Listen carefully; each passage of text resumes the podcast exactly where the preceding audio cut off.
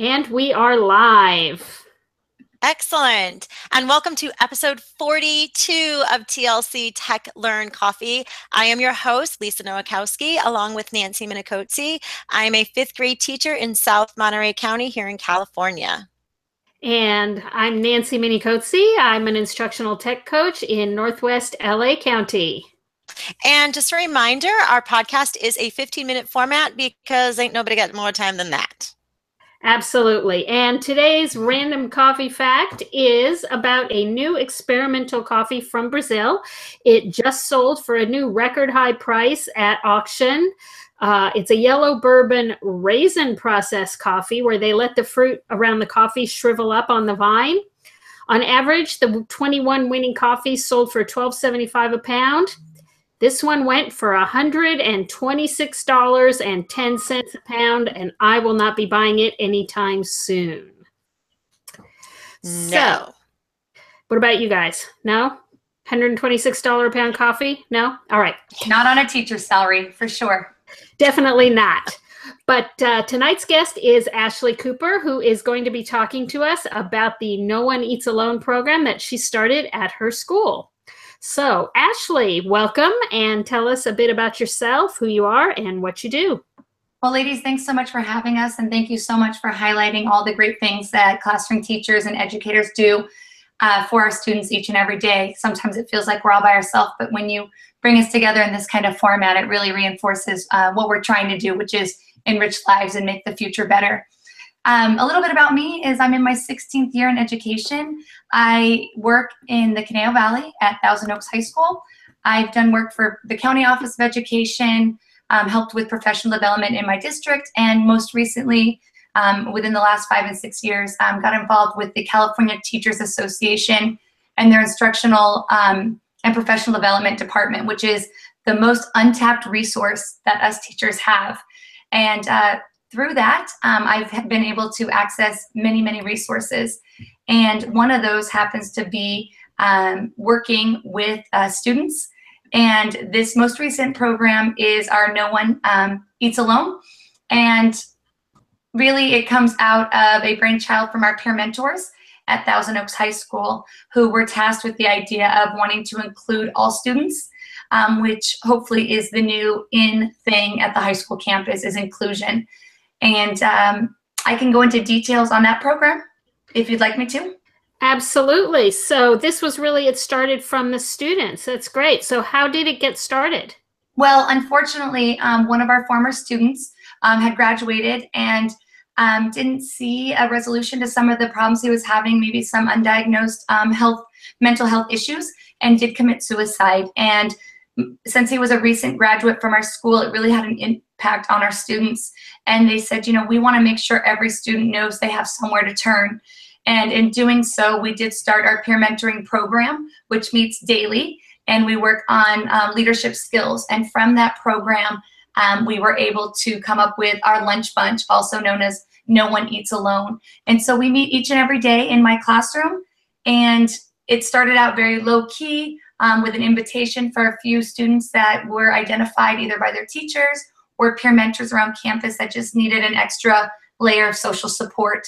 Um, through my work um, with California Teachers Association, I was able to apply for a grant from uh, the IFT, Institute for Teaching, and uh, you can find them on teacherdrivenchange.org. Uh, and um, we're able to um, secure a $20,000 grant from them. So that really has propelled this program to new heights and included uh, more students where we've had to purchase um, tables that we can set up outside because it's an overflow area, which tells you um, our students need support no matter test scores, no matter um, demographics, socioeconomic status. Um, everyone needs um, a little helping hand. So, yeah, we're having a, a lot of issues like that. I think around the country, I think there is a lot of stress for those high school students. So, um, how does the program benefit students? What what changes have you seen since kids have started coming in uh, to eat lunch with with peers? Excellent. So we've started. We're about a year old now, and uh, students that have um, started coming have um, gained more confidence, have now um, made friendships within the classroom. Maybe students that you would not see interact outside of the classroom have really flourished inside. Um, it's really become a fun place to hang out, um, which is a good thing and a not so good thing because we're quite loud now, which can be a turnoff for some students. So one of our um, areas of growth would be to maybe have a quiet room or an area where um, more reserved students are welcome, such as the library. Um, what have we done? How do they benefit? Um, again, that social confidence trying to get them to connect with um, areas um, on campus, such as um, lunchtime clubs that maybe they weren't aware of before, but now we've built the trust. They're willing to listen to the peer mentors or myself saying, hey, you should go, you know, look into the key club or the guitar club or the Spanish club, um, ways to get them to connect with students on campus with similar interests. Um, of course, we bond over food, um, and the grant has helped um, to uh, provide for that. Um, there's always something fun to be had when we're celebrating one of our holidays or one of the accomplishments of one of our students. So you don't uh, provide food every day. The kids bring their own food, but you have special celebrations for them whenever it seems appropriate. Sure, yeah. We um, had a back to school party, a homecoming party, Halloween, you name it. Anytime awesome. that we have a chance to celebrate and bring students together, we try.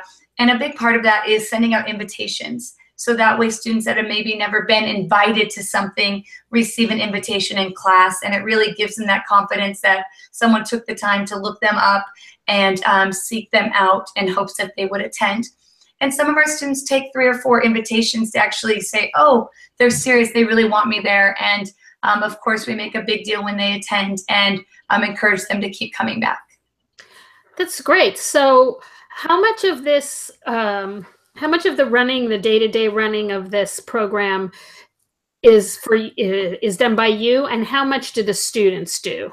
Great question. Um, the actual lunch period is really run by the students. They're the ones that interact. They're the ones that are forming those friendships.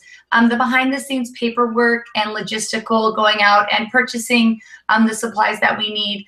Um, I still take that on only because our peer mentors are so busy.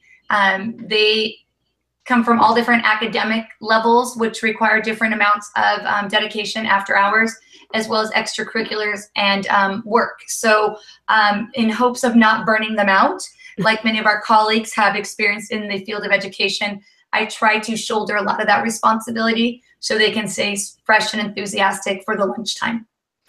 Well, that's great. And that's really where they're most needed. Absolutely. So um, Lisa and I were chatting before before you came on, and um, as as she said, Lisa's a fifth grade teacher, and we were thinking about this program and how wonderful it is at the high school level where the kids can do so much. And we were wondering, do you think it would translate to a middle school or upper elementary situation, and how how could you translate that? Would you need to adapt it, or what do you think you would need to do? Great question. Um, part of our peer mentoring, our Link Crew program, both of which I oversee um, for the last five years, had run an all district leadership conference for middle school students um, in our district, the Conejo Valley Unified School District. And since the launch of our lunch bunch or no one eats alone um, we have had two of the middle schools start lunch bunch programs and it's been neat for the middle school students to collaborate with high school students on how to get this program up and running. So we talked about things as far as um, ensuring that you have a venue, um, ensuring that you have adult supervision, making sure that it's inclusive, um, making sure that there's a um, a theme or a topic for them, so it's not just um, a blank um, slate because that can be intimidating for, for some of our students starting out with um, less intimidating factors such as a movie day or um, you know a trivia day about the school really just where they can have fun and not have to open up too much. So yes it definitely translates to the middle school. Um, when our program was highlighted in the cta magazine the educator there was a fourth grade teacher that had written into the editor the next month and said that um, due to the coverage of our program, she wanted to start a program on her elementary campus. So this model can transcend K-12 education. Um, it just takes an adult with um, a little time and a whole big um, heart um, and that connection to students and just providing that um, scaffold. What I've found in my 15 years um, working in the leadership classes is that if we as adults provide the structure, the students will always exceed our expectations. And this program is just an example of that. I think that's definitely true. And I'm wondering if you could expand a little bit on the idea of the different topics um, so that when kids come, they don't just basically sit around going, oh, what should we talk about? Or not say anything at all. Exactly. So um, through the grant, um, I was able to purchase um, different games and activities. Um, but before we're, um, we're lucky enough to receive that grant, I visited many a garage sales and flea markets like all teachers do to try to um, stock the room full of activities. So um, we will have a ping pong tournament. We will have a Jenga day. We will have a puzzle day. Um, we will have um, the art for big kids. So those new popular art or coloring books for adults where we'll play music and just have out art um, materials. Uh, the trivia day about school is really exciting. Um, movie days are always a big hit where we just go and get Costco popcorn um, for less than $10. We have popcorn for a month and uh, we mix it up and that way the kids keep coming back for more and always surprised on what, um, what we're gonna do. Um, I was really shocked with some of our middle school students. They had um, ideas far beyond what um, we had thought of where they wanted to have music day, art day, um, highlighting a different club um, on their campus each day. So to hear each of the subsequent um, programs as they develop, I feel like it gets bigger and better with each new um, rendition on the new campuses. Right, and I love that. Um, so, question: It is daily, correct? Correct. It is daily. Now, this year I um, do Monday through Thursday only because I have to go pick up my daughters from their school um, because they have minimum day on Friday. So um, as a busy working mom, um, this year we've had to make accommodations, which our students in the beginning were really upset with. But of course, as I let them know how important it was to take care of my own children, they began to understand. Um, but they have become quite attached to the room. So much so that when we first started the Lunch Bunch program a year ago, it was supposed to be rotating um, to different clubs during the lunchtime in hopes of um, connecting our students to different clubs on campus. But students um, became so comfortable in my room, they didn't want to leave. And I guess that's a good problem to have when you're trying to get students connected onto your campus. So um, we decided that we would have guest speakers um, come in and talk about their clubs rather than our students go to different rooms. So some students come every day, some students come occasionally, go to clubs.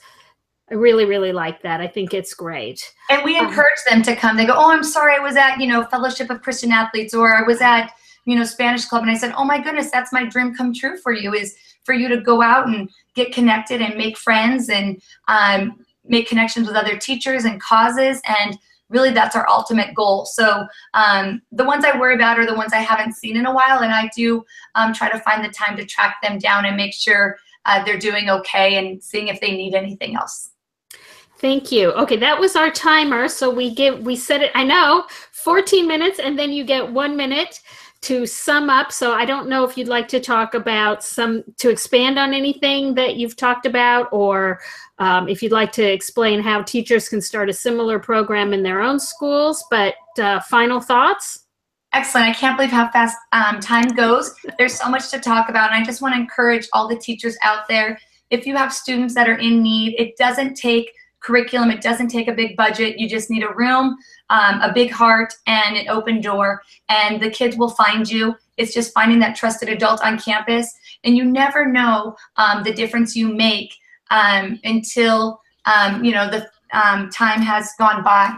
Uh, but each and every day we have the opportunity to make a difference, save a life. And I encourage all of our teachers to go outside our comfort zone and um, get to know those kiddos outside the academic portion of our job. Thank you so much. You were really inspirational, and I can't wait for uh, people to hear this program because I think you will inspire a lot of people besides just uh, Lisa and myself.